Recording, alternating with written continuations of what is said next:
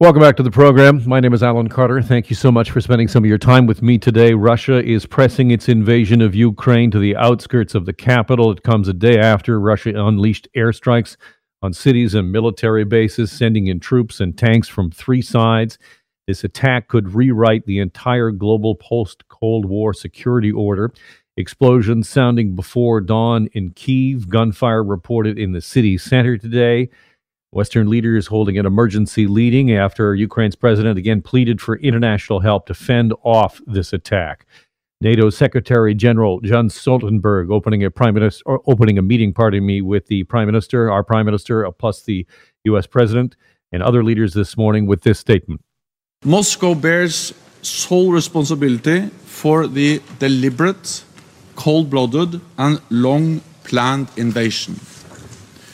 We condemn Russia's aggressions in the strongest possible terms and call on Russia to immediately cease its military action. Meanwhile, the Russian military claims it's destroyed 118 Ukrainian military assets since the beginning of the assault. However, the defense secretary of the United Kingdom, Ben Wallace, ha- ben Wallace has rejected those claims.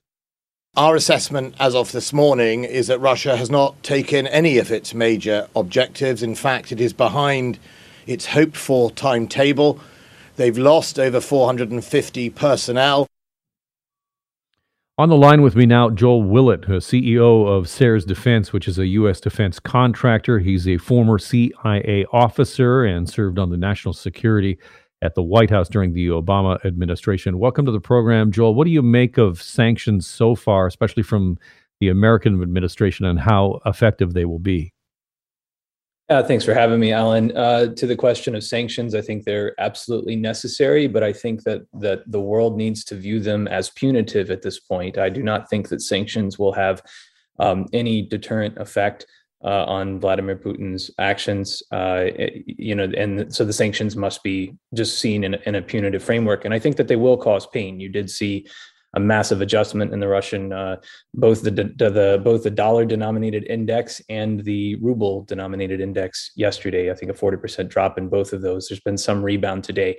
Uh, you know, I'm not a financial markets uh, expert, but I want to uh, maybe shift the thinking away from the broader Russian economy and to how sanctions can influence Putin's behavior going forward. Um, I think that uh, you know attempts to sanction Putin personally, Lavrov pers- personally. You know, I know that the European Union is considering that today. Uh, I don't know that there's really uh, assets that you're going to be able to personally uh, or identify as you know uh, personally in Putin's name or Lavrov's name. But the spirit of those sanctions is correct.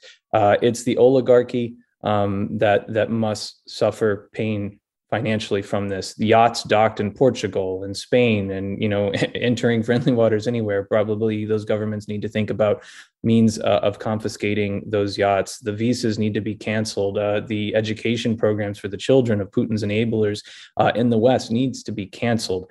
Um, so there's still more to be done. Uh, but again, don't be deluded. It's not going to change Putin's behavior in the short term a lot of there will be a lot of dead Ukrainians and dead Russians uh, while we debate sanctions. Joel, as we look at um, what what is possibly to come, if we assume that the Russian military might will just simply overwhelm the military of Ukraine, um, and Putin is able to establish some kind of command and control over the country. I mean, what's the next step from there?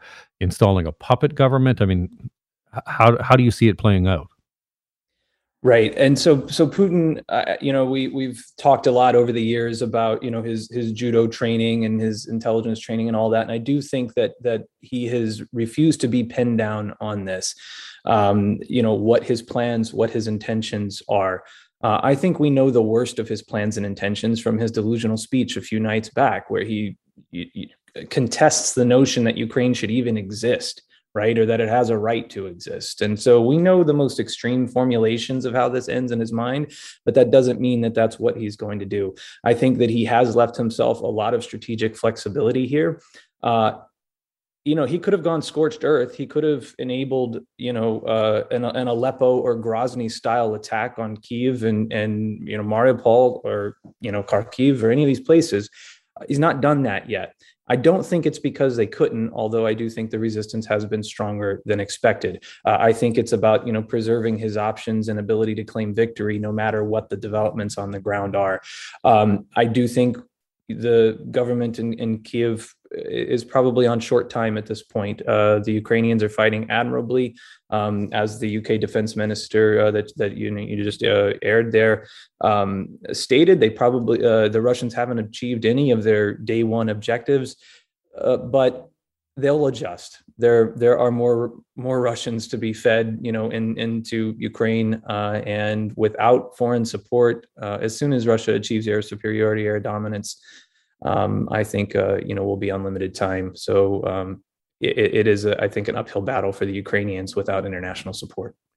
Speaking with Joel Willett, who is CEO of Sayers Defense and a former CIA officer uh, advising on national security in the White House during the Obama administration, how do we or can we ensure that this does not escalate uh, and draw more countries in? Uh, I don't know that it's that the West needs to think of it as our responsibility. I mean, how much more escalated could it get? Vladimir Putin just, you know, marched into a sovereign nation, and the crime of that people was self-determination, right? Uh, Putin is a despot. He's come to the rescue of uh, of oppressive regimes around the globe for the past 10 years because his survival depends on the you know those governments continuing to exist and being legitimized in some way. I don't think we need to think of our responsibility necessarily to to, to de-escalate here. This this type of war and this type of conflict of these breakaway regions and and you know russia sending in peacekeeping troops it doesn't have to stop in ukraine. It could happen in any number of other countries. So certainly nato wants to put up united defense and, and draw a hard hard line there uh, and defend you know nato nato membership and the alliance there and i and i think that that you know probably will be successful here uh, there's going to be a humanitarian crisis, uh, full stop. So I don't know that we can avoid this from you know bleeding in uh, to other countries. Um, there's I guess, I, I guess I'm talking about you know a wider conflict that they would see you know American forces or Canadian forces on the ground in Europe fighting directly against Russians. Right. I mean, I, I don't I don't see that happening. Uh, the the White House has been clear that that wouldn't happen. NATO has been clear that that wouldn't happen. I think that in my own personal formulation of this, that probably should have happened four months ago and would have prevented uh, the developments that we see today. But now that the conflict is hot, I think it is too late for that. So I think you will see the conflict shifting to more um, covert means of uh, of of fighting back against the Russians rather than overt um, troops on the ground in Ukraine. I've read a number of you know historian think pieces in the last couple of days uh, in the Atlantic, for example. Anne Applebaum, I believe, the historian, saying that you know that you know for the Russian czars and for the Soviets and for Putin uh, that an independent Ukraine is an existential threat. Could you address that just from a geopolitical point of view? Uh, sure. I'm I think that you know we we often think about Russia's sphere of in, influence or its near abroad, and and you know Putin wants to uh, you know have this framework be accepted globally. You know, no hostile powers in my in my backyard, or no no foreign powers in my backyard. This kind of uh, approach to uh, defining a, a, a, country's core interest, uh, and so certainly you know that that framework uh, is is advantageous to Russia. But uh, I've been, you know, for days now, I think, just uh, on on my soapbox of, of trying to fully understand Putin's motivations. It, it he he was fine if you reverse if you reverse the timeline into the you know late 90s early 2000s the early days of putin's reign he did not have these hysterical reactions to nato he shrugged off the baltics joining nato uh, he had he cooperated with nato uh, in afghanistan and and I, I just don't really think that's what's the driving factor uh, of of his decision making or the the uh, decision making the Russian elites. It's self preservation. Um, you know, Russia is a bigger nuclear armed kleptocracy. We we but we've seen how those regimes behaved. You know, throughout the 21st century, and and I don't think we should fundamentally analyze their choices or behavior uh, differently than you would these other two bit kleptocracies that we've seen. Joel, I really appreciate your time today. Thank you so much. Please be well. Thank you.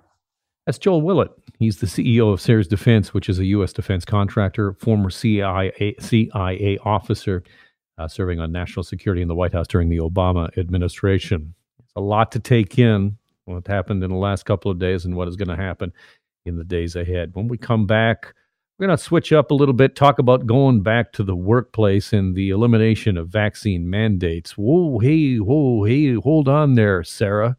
Hold on there, Bob in accounting.